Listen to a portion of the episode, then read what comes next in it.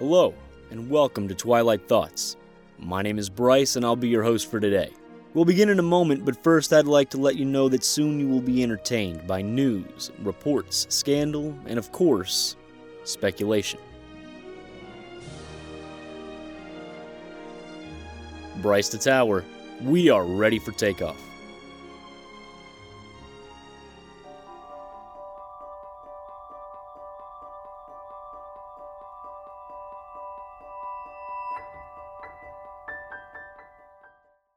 Hey guys, so I have been trying very, very hard to get me and my brother's schedule to line up and get him and his wife in here to talk about Star Wars Galaxy's Edge. Clearly, that hasn't happened yet. And because I don't want to get too far away from when I actually went to talk about it, I'm going to go ahead and talk about it now. And instead of getting three different opinions and views of Star Wars Galaxy's Edge, unfortunately, you just get mine. So here we go. Galaxy's Edge opened on August 29th, and I was at work. I couldn't get off. I had to be in Cape Coral. So, unfortunately, I wasn't able to make the three hour drive to get up there and go to Galaxy's Edge. Now, here's the thing the first land that I remember being at for its opening at a park was Pandora, the world of Avatar, which was a complete and utter nightmare. So that kind of became my litmus test. You know what I'm saying? Like, that's what I judge all of these park openings off of. Hey, Pandora was nuts. Galaxy's Edge is going to be nuts. Pandora was nuts. Toy Story is going to be crazy. So I was really curious hey, I can't be there opening day, but I can jump onto my Disney app and see what's going on in terms of wait lines. If I can see the wait lines, I can get an idea of how busy it actually is. 300 plus minutes for Smuggler's Run. And I say 300 plus minutes because at the 300 minute mark, what they were doing is essentially taking fast pass reservations for people to come back and wait on a virtual line. That way it didn't show, hey, we have a five hour line or something like that because that's crazy. And Disney had recently come out and said that if you have wait lines of 10 hours plus as a land, as an attraction, you've failed. That's a failure.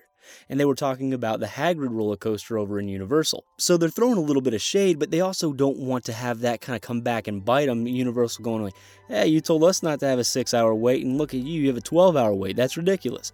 We're better than you are. So they get dumped on virtual lines. The line never goes over 300 minutes. All right, I see what you're doing. But the rest of the park, 15 minute waits, 10 minute waits, Rock and Roller Coaster was the longest with a 20 minute wait. Rock and Roller Coaster. Are you serious? I haven't seen Rock and Roller Coaster under a 30 minute wait in probably three years. To the point where if I'm not going as a single rider or I don't have a fast pass, I'm not going. Simple as that. So that's crazy to me. So at about a month out, I jumped online and I saw that you could make reservations for Oga's Cantina and Savi's Workshop, right? Where you go build lightsabers. I really wanted to build a lightsaber. I heard it's an experience. I heard it's an experience that you have to try. So I'm like, all right, you know what? I think it's expensive, but I'm going to just go ahead and do it. I'm thinking 100, 130, maybe $150. Nah, 200 bucks. 200 plus with tax. That's that's a lot of money and I couldn't bring myself to do it. But me and Chris had gotten reservations for the 31st at noon and I was like, "All right, well, I'm going to have to cancel these." And I did. And it was a good thing that I did because not only was it too expensive for what me and Chris were trying to do at the time, but we also had Hurricane Dorian just kind of spinning out in the Caribbean, not really sure where it was going to go. So, cut our losses, cancel the reservation. It's well within the cancellation period, doesn't cost me and Chris anything. We're good to go. Cool. So, we don't go. Then comes Sunday, with the next day being Labor Day. Jamie, just for kicks and giggles, jumps online and goes, "Oh hey, I can get reservations to Oga's Cantina for tomorrow at 9:30. Do you want to go?" And I'm looking at my computer monitor thinking, "Man, all of these models are showing this storm going right up the coast, not touching Central Florida. Disney should be fine. Odds are it's going to be a pretty quiet day because not many people will go because of the storm." Yep, go ahead, pull the trigger, let's go and we went. We got there at 9:30 in the morning and I was stoked. I could not be more excited. I made sure that neither one of us had bags. That way, we're not messing around with baggage check.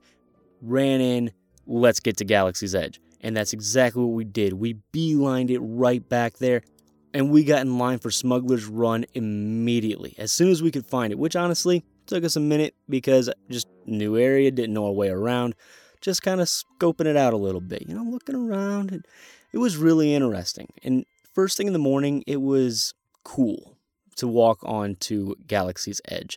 It really does feel like this alien wilderness area. It's just so unfamiliar, even though obviously you're still on Earth. You're just transported to Batuu, and it's awesome.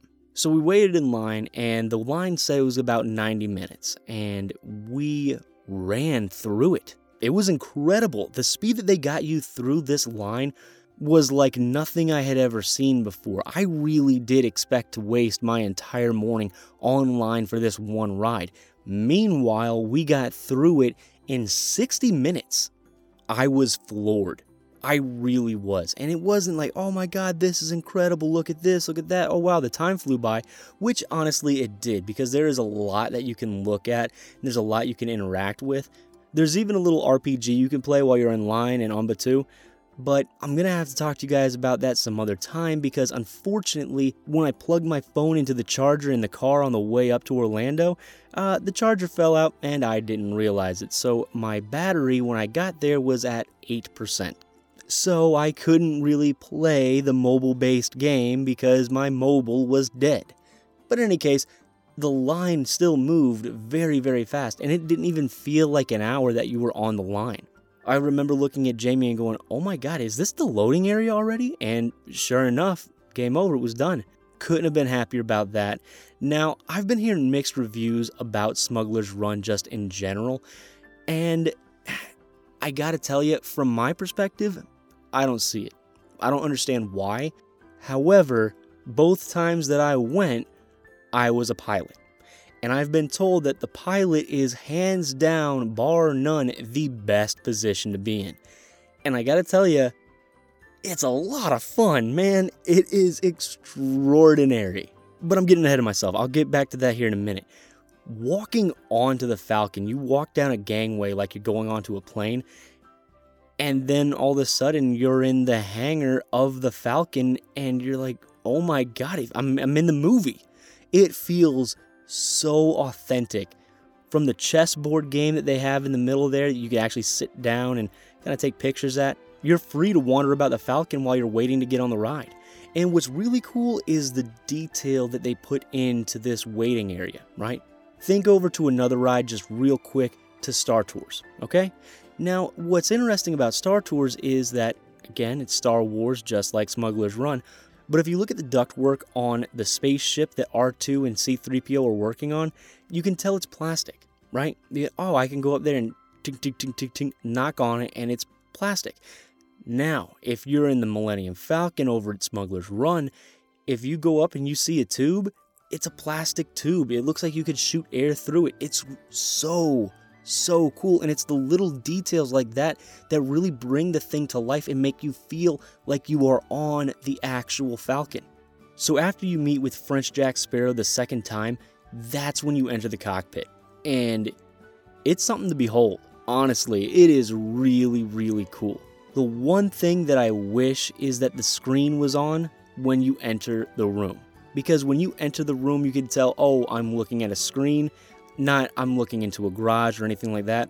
Looks a bit awkward, especially for how immersive and how realistic the rest of the ride is. So Smuggler's Run uses two different pilots. One that kind of starts the engines and gets everything going, and that one also goes left and right. And then you have the right pilot, who makes the ship go up and down, and he also jumps to light speed. Then you have your two gunners, and they're going to take out enemies throughout the experience. Then, after that, you have two engineers, and the two engineers are going to fix the ship as you break it, because you will, and then they're also going to score the cargo for you. I have heard that the engineer is the worst because it essentially feels like you're pressing magic buttons that don't do anything. And that's unfortunate because I can't speak to the gunner, but the pilot, it's the best. It's the best. I have said this a number of times on my podcasts and just in general. I'm not a big Star Wars guy. I am not the biggest Star Wars fan in the world, but even for someone like me, to be able to hit the ignition switch and feel the Falcon take off underneath me, it's pretty cool. For me to go, hey, I'm gonna go left and then watch the ship bank left, it's solid. The mission is on rails, but it doesn't feel like it because even if it's telling you to go down and you decide, hey, I'm gonna go up, the ship goes up. There's nothing you can do about it. And it's, oh, it's so cool. It is so cool to be able to say, yeah, I flew the Falcon. Yeah, I crashed it. You're dang right I crashed it. I almost destroyed it, but I flew it. And it's so much fun. It's so much fun. I can only expect that the gunners have the same amount of fun doing what they're doing right behind you. But again, the engineer, I've heard that spot is lacking.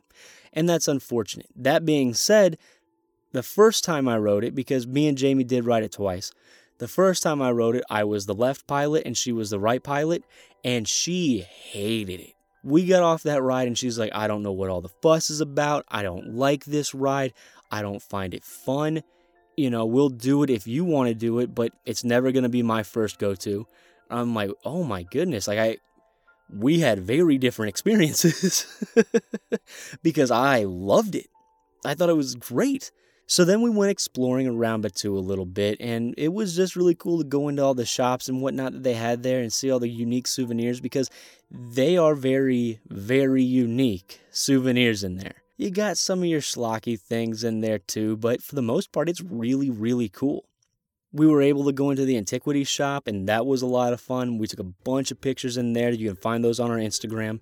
We walked through the droid area, and that was really cool. We got to see the life sized R2D2, and that was awesome. But right before we go into the droid shop, we see kind of a group of people gathered around, and we look over there, and sure enough, it's two stormtroopers and Kylo Ren, and they're just harassing people.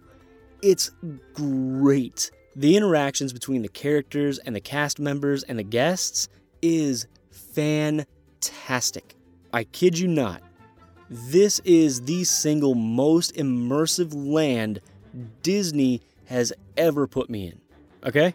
Even compared to The Void, The Void did not have as much immersion as this. So, the way Batuu is set up, it's set up in kind of three separate parts, right? You have the resistance on one end, then in between there, you have your marketplace, which is where Smuggler's Run is, your Oga's Cantina, so on and so forth. And just beyond that is going to be your first order area. Well, wherever you are is almost how you are expected to act and how the cast members act as well. So if you're in the first order area, they're going to be more intense than they are going to be over in the resistance. But the resistance is going to try to recruit you. It's it's so cool. It is so cool. So, some of you guys might remember that for a while I was running a bumper in the front of my episodes that said, This episode is brought to you by Palms and Parks, right? Well, Palms and Parks was my brother's t shirt company. I would do the artwork for the t shirts, they would come up with the ideas. Cool. Well, we did one for Kronk's Bakery, and I was wearing that shirt to Galaxy's Edge. A number of people commented on it, which was cool, but one of the cast members over in the First Order area did it, and she's like, Kronk's Bakery, is that your bakery? Like, indeed it is. She's like, So, do you deliver baked goods then to the First Order? I said, I deliver to all of the First Order, ma'am. She goes, Who do you deliver to? I said, I deliver directly to Kylo Ren because he is such a big fan of my spinach puffs. She goes, Ah, ah, excuse me, Supreme Leader. I said, You're right. I apologize. Even though we are close, there does need to be decorum. She's like, There absolutely does. And so it was just, it's fun interactions like that that make that land so immersive and so so worth going back to. You know what I'm saying? Because me and Jamie, after we rode Smuggler's Run, we went over, we rode Tower of Terror, we rode Rock and Roller Coaster, then we walked over to Epcot and got some food at the Food and Wine Festival. Now, we really could have stayed there for the rest of the day because it's Food and Wine Festival. You can kill a lot of time and a lot of money there. But we decided to go back to Galaxy's Edge because we really wanted to experience it at night. And I am so happy that we did because when we got back there, we decided to jump back on Smuggler's Run for the second time to see if Jamie would like it better a second time because there's actually people saying this is much better the second time you ride it. I don't know why that is, but apparently it's true because Jamie had a much better time the second time she rode it and she was the engineer. So maybe you got to really like being the pilot in order to be the pilot. I don't know. But when we went in there, it was dusk. And so when we came out, it was obviously really quite dark. Galaxy's Edge is infinitely better at night in the dark than during the day. And I feel like that's true of most places. I would much rather be in Magic Kingdom at night than any other time during the day. I would much rather be on Hollywood Boulevard at night, Pandora at night, the Safari, Everest, anything. It's much better at night. Just the magic is so much more because you have all the lights and it's happy and it's different, you know? There's just such a different feel for Disney at night than there is during the day. I don't know how to explain it, I can't quantify it, but it's true. I defy you to fight me.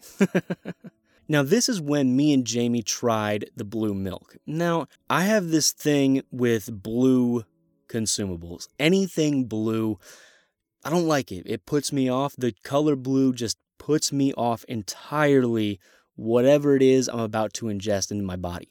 It could be blue beef, which would be horrific, or it could be a blue M&M. Blue M&M don't taste any different than the brown or the red or the green or the yellow or whatever, but the blue, just the color of it puts me off severely. So, for me to try the blue milk, I was really, really working something here. I was really trying to to do it. Um, I didn't like it. Didn't like it all that much. It was a bit of a letdown for me. Um, I had heard the blue milk was good. I heard the green milk was horrific, and it was kind of expensive. So I couldn't really justify saying, yeah, I heard this is bad, but I'm to try it anyway because everybody was saying this is really, really rough. so I'm like, eh, I'll listen to the critics and I will go with just the blue milk. And it was all right. You know what I'm saying? It was really just okay. If you're going to compare the blue and the green milk to something like the butterbeer over in Universal, the butterbeer has it by far. It's not even close, in my opinion, anyway. But there is something to be said of drinking that iconic blue drink from Tatooine. So, there you go. Now, obviously, I don't think that this has anything to do with the fact that it was at night, but this was the funniest interaction with a guest I got to see a character have a stormtrooper walks up to a woman in a Chewbacca tank top, right? And he goes, Miss, you look familiar. Have you been here before? She goes, No, no, I haven't. He says, Oh, you haven't, have you? Well, you know what? You look familiar. I know the resistance is here. You're here. Is that a coincidence? I don't think so. You're coming with me. And he just walked her away like she had been arrested. Just a random guest on property, not rehearsed, not planned, nothing, just this is happening. And you just kind of got to roll with it. It was great. Again, it's these little experiences that you're not going to get in Toy Story Land, right? You're definitely not going to get this in Magic Kingdom. You know what I'm saying? You're not going to just have Snow White walking around and be like, oh, would you like an apple? Or, you know, whatever it is. This is something that's so unique and you know, I know that that's how it is out in Disneyland, right? Where you just have the characters walking around, interacting with the different guests and whatnot, and that's fantastic. And I've wanted that experience ever since I was a kid when I found out that that's how it's done out in California. And now we are getting just a little taste of it here in Disney World, and I could not be happier. And you say, Brice, that's fantastic. The characters are interacting with the guests. That's it. The cast members interact with the guests that's it. No, I say, because the characters interact with the cast members as well, and I'm going to get to that here in a minute because I'm just trying to go throughout the day chronologically. You know what I'm saying? Because after we saw that, me and Jamie went over to Oga's Cantina and I got a Yub Nub and Jamie got the Skyhopper. Now, the Skyhopper does not come with a souvenir mug, but I wish we could have kept that glass because that was a cool looking glass and it was an incredible drink. That drink was delicious. My Yub Nub took a minute to get to me, and I was okay with that. You know, like I always say, you shouldn't go to a restaurant the first week that it's open and expect perfection because you're just hammering out all the kinks that first week. Plus, they didn't have nearly as many guests as they were expecting, really, because of the hurricane. Now, just to touch on that real briefly, I've been hearing a lot of people talk about, oh, Galaxy's Edge is a flop.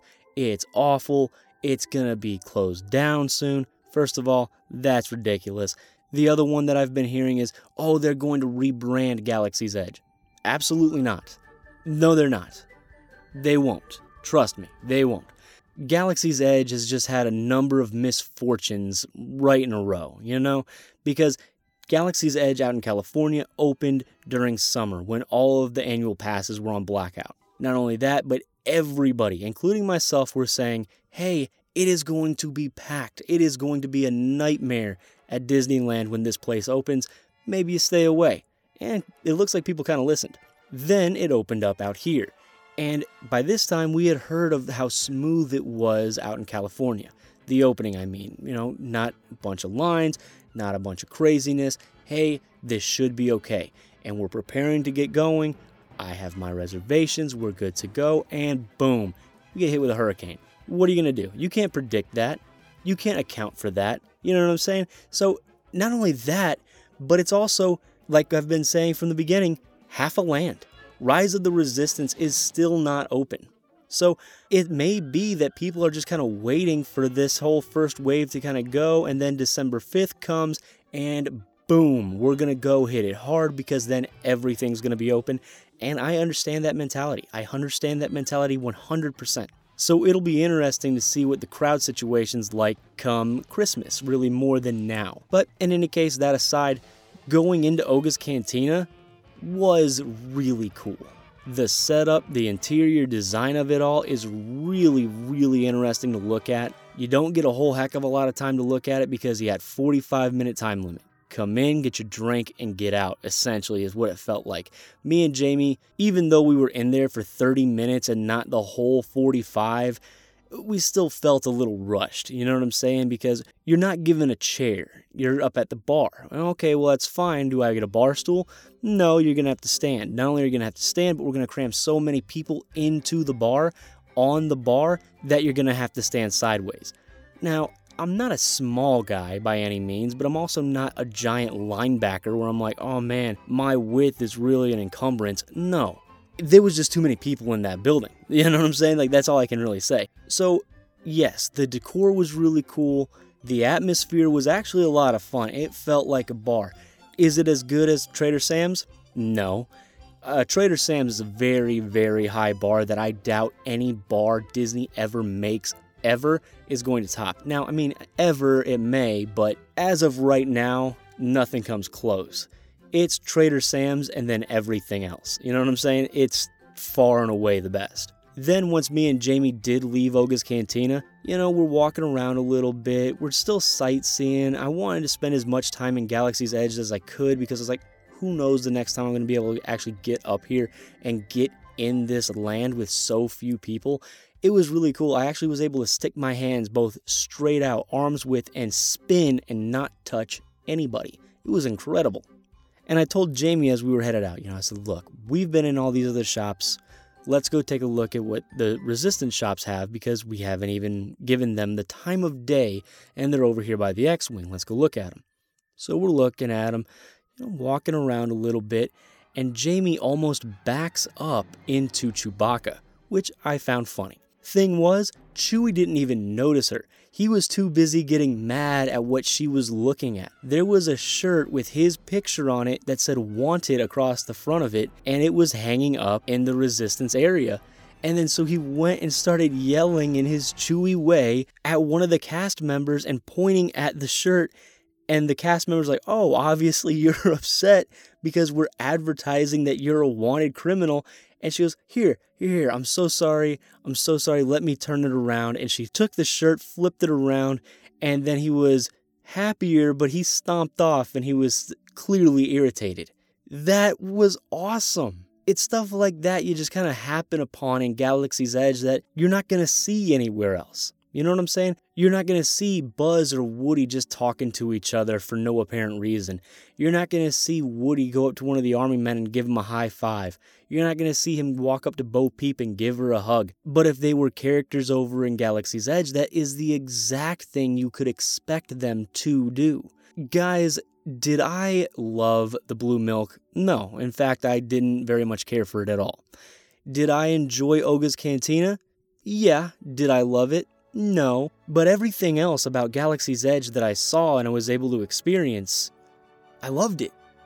I had so much fun. I could not stop smiling. I was grinning like an idiot the entire time I was in there. When I got to pretend like I was gonna throw my Coke bottle that looked like a thermal detonator to try to blow up one of the ships and get a picture of it, it made my day. Guys, Galaxy's Edge is getting a lot of hate, but from me, it doesn't. You know what I'm saying? It is a completely serviceable land that should be enjoyed, it should be experienced. Now, I will say that I did not get to try any of the food offerings that they had there, so I would like to try that next time I am up there. It was Food and Wine Festival, people. As much as I was looking forward to Galaxy's Edge, it was Food and Wine Festival, people. I could not pass that up.